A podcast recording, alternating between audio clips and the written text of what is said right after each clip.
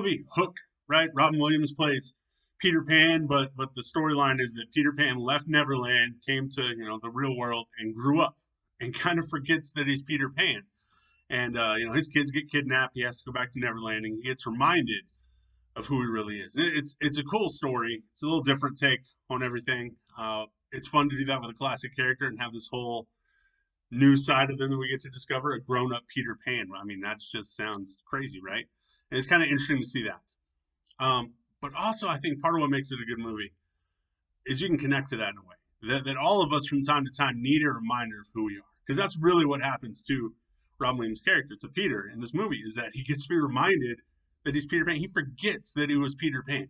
And he forgets how to have fun and how to laugh with his kids and do all this stuff. And he gets reminded of those things. He, he gets that joy back in his life. And sometimes you and I need those kind of reminders too. Sometimes you and I get off track, we get off course, we kind of forget what's really important, we get our priorities out of line. And and we run away from it. We go off and we do stuff and we have to come back home and be reminded of who we are. And God does that for us. God draws us back in. He calls us back home. He, he welcomes us back home. When we desert Him and go off and do our own thing and forget who we really are, He loves loves it when we come back home. And in Luke, we get the stories about lost things. There's there's a lost sheep. There's a lost coin. There's a lost son. And that's us so much of the time that, that we get lost. And here's the beautiful thing that Luke is writing to remind us of. You got lost, God came to look for you. God came to save you, to, to seek and to save that which was lost. You know, he sends this this shepherd goes out to look for the one sheep, even though he's got 99 right there, he's missing that one. He's got to go find it. That, there's just this one coin that this woman loses in her house, but she sweeps up everything and looks all over the house until she finds it. And this lost son blatantly, blatantly kind of just throws everything back in his father's face and walks away from him. And yet, when he loses it all, when he realizes that what a mistake it was, and he comes home and comes back, not only does his father let him come back, he's watching for him, he's looking for him. And when he does, he throws this huge celebration and just loves the fact that his son came home. He's overjoyed. He goes running to meet him when he sees him coming on the horizon. It's a beautiful picture of what God does for us. And those those lost things should remind us how much our Father loves us.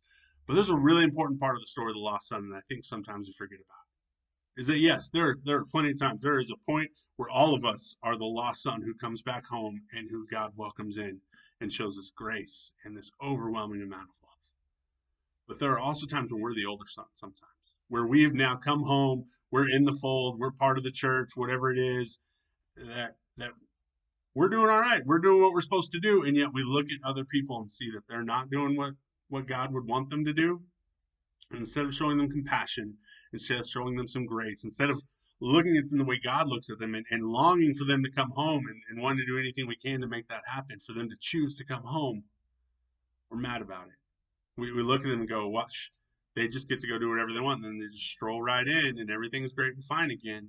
And we miss out on the fact that number one, we're all the lost son at some point in time. At many points in our lives, we become that person we, who needed to be welcomed home, even though we didn't deserve it. And secondly, we could be part of what helps bring those people home. The, the older son in the story, of the two sons, they're having a party inside. He's outside pouting about it. He's mad at his, you, you killed the fattened calf for him. I'm here all the time. I'm always doing what I'm supposed to do. You don't do anything for me. You don't even give me some some little little lamb to go off and have have fun, have a party with my friends to celebrate. He comes home and you kill a fattened calf. And, and God reminds me, you, you don't understand. This brother of yours, he was lost. He was dead, and now he's alive. Folks, we need to, to celebrate when those people come back. We need to long for them to come back, not look down on them because they don't get everything right. Because guess what? None of us do. None of us go through life without being the lost son at some point. We all start off that way. We're all separated from God. We're all apart from God, and we all need to come back to Him. So we should celebrate whenever anybody else does too, and welcome them back. The. Love you guys.